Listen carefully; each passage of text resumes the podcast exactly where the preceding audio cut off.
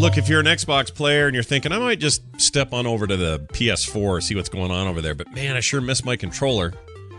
Well, Hori is a company that makes peripherals for consoles, is releasing a PlayStation 4 controller for people who prefer Xbox controllers and the way those are laid out. It's officially licensed Onyx Gamepad. It's available this month. And um, it should appeal to Xbox fans. Xbox fans. I'm looking at one right now. It's basically an Xbox controller, but the buttons are labeled the way Sony buttons are. Uh, there's a trackpad on top that you can touch and push and all that.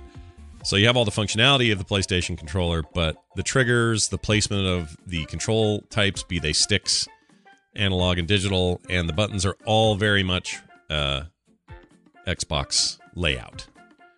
It is also a Bluetooth controller, so it's wireless, and uh, doesn't have the light bar though. You know the little light bar deal, or the or the headphone jack. That's not there.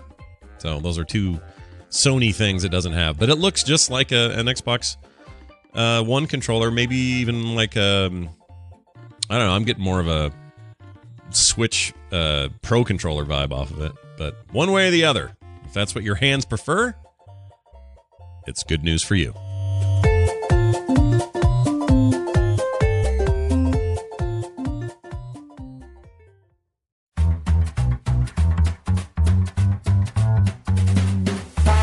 Welcome to Video Games Daily. I'm Scott Johnson, and before you go rushing to get rid of your copy of Gravity Rush 2 because the servers are getting shut down, hold on. It's been postponed because of a fan campaign that got out there and, uh, I don't know, got Sony thinking. According to uh, the hashtag Don't Forget Gravity Rush, they have been successful in keeping the game online for another six months. They had planned to pull the plug uh, next week, but an impassioned uh, campaign from gamers fan base of the game, it came out just last year, by the way, appears to have extended the, the game's life online. The online features were set to go dark. Now, these were just online features. The game as a single player experience is not affected by any of this. But they had kind of an asynchronous sort of thing going on with the multiplayer server stuff. And uh, I don't know. I guess they weren't all that excited. I mean, this was a PlayStation 4 exclusive fan base. You couldn't get this game anywhere else. Uh, got a small following, but a rabid one. And uh, they said this before the game's release. The game's director stated that a lot of work went into online features that allow for synchronous player interaction. Uh, Gravity Rush's central founder, Miguel, aka Draken, says in a post. This is someone who runs this uh, Gravity Rush Central site. Uh, anyway, he's hoping to galvanize fellow players. They said, Look, we're about to have it all thrown away. Why don't we get together and make this happen? And that was enough to have Sony say, All right, fine. We're going to extend it six months does feel like it's awful quick, doesn't it? The game just came out last year, and I do want to get it, and it reviewed well, and I like the first Vita game. So, Gravity Rush 2, perhaps there is room in my heart for you now.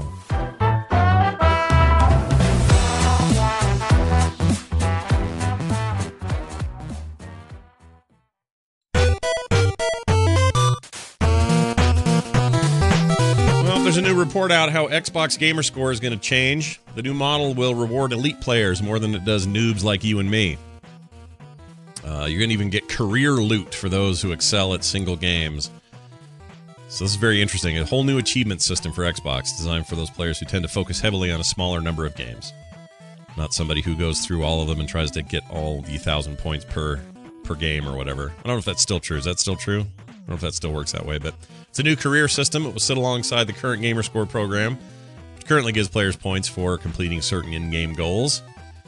Uh, so that's the thing, but they're they're putting they're sort of tacking this on top of it. This will reward people who play and compete in lots of games. That's the existing system, uh, but they want to reward those higher tiers.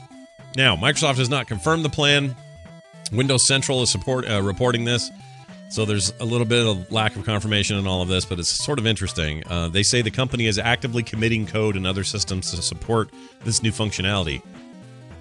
In a previous interview with the self same website, corporate uh, VP of Xbox Program Management, Mike Ybarra said, quote, we can do a lot more to reflect and let people show their gaming history and their status.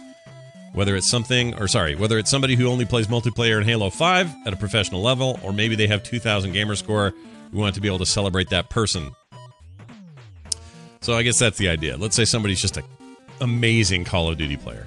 We want to show that off, right? Interesting stuff behind the scenes mostly, but interesting things nonetheless happening over at Microsoft. What could it mean? What could it mean?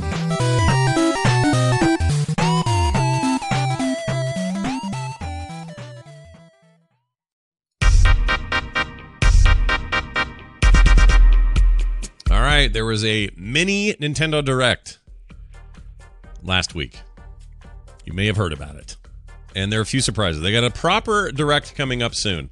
They wanted to make sure that that was clear. But to start us off, they, we got an early January mini one. And uh, there's some interesting surprises in here. For example, Bandai Namco is bringing its brutal RPG known as Dark Souls, one of the most influential games of the last generation for sure, and the current gen, I would say. Dark Souls series. It's a big deal. Anyway, that's coming. Uh, they're bringing that to the Switch, and it's a remastered version, and they think it should run really well there. And I think it probably will. This is an old PS3 title, so it's not like they have to do too much to make that thing work, but that's a pretty good get for them. Also, they're getting The World Ends With You. Uh, remember that game? That was a thing. It was a Nintendo DS launch back in 2008 and one would assume this has been beefed up for Switch visuals, but uh, it's not really a new game, just a reskin game from Square Enix. Fantastic game in its day, though, so definitely worth checking out. Also, lots of Wii U ports. Uh, Hyrule Warriors, the definitive edition, with Breath of the Wild content. Donkey Kong Country Tropical Freeze, which is exciting because I didn't play it on the Wii U, and I always heard it was great. So I'm excited to get my hands on that and uh, po- Pokken Tekken, or sorry, Pokken Tournament DX is also happening. A couple of new games. Mario Tennis has a story mode. Actually, really excited about this. Is it bad that I like Mario Tennis games and golf games? Oh my gosh, I love the stupid sports games with Mario in them. I'm such a fan. So bring it on. Also, Luigi is coming in some DLC into Mario Odyssey. Uh, it's free, the free downloadable content, by the way uh, is is happening with that game. But I think you got to pay for this other thing. But it's called Balloon. Hold on, Balloon World. It's a mini game. do some lighthearted post-campaign content, ranking obsessive players. Star Balloon uh, World isn't Mario though; it's his brother Luigi. You get to hang out in the Super Mario Odyssey world and do some stuff as Luigi. anyway, there's more coming very soon from Nintendo. Always exciting. Keep it up.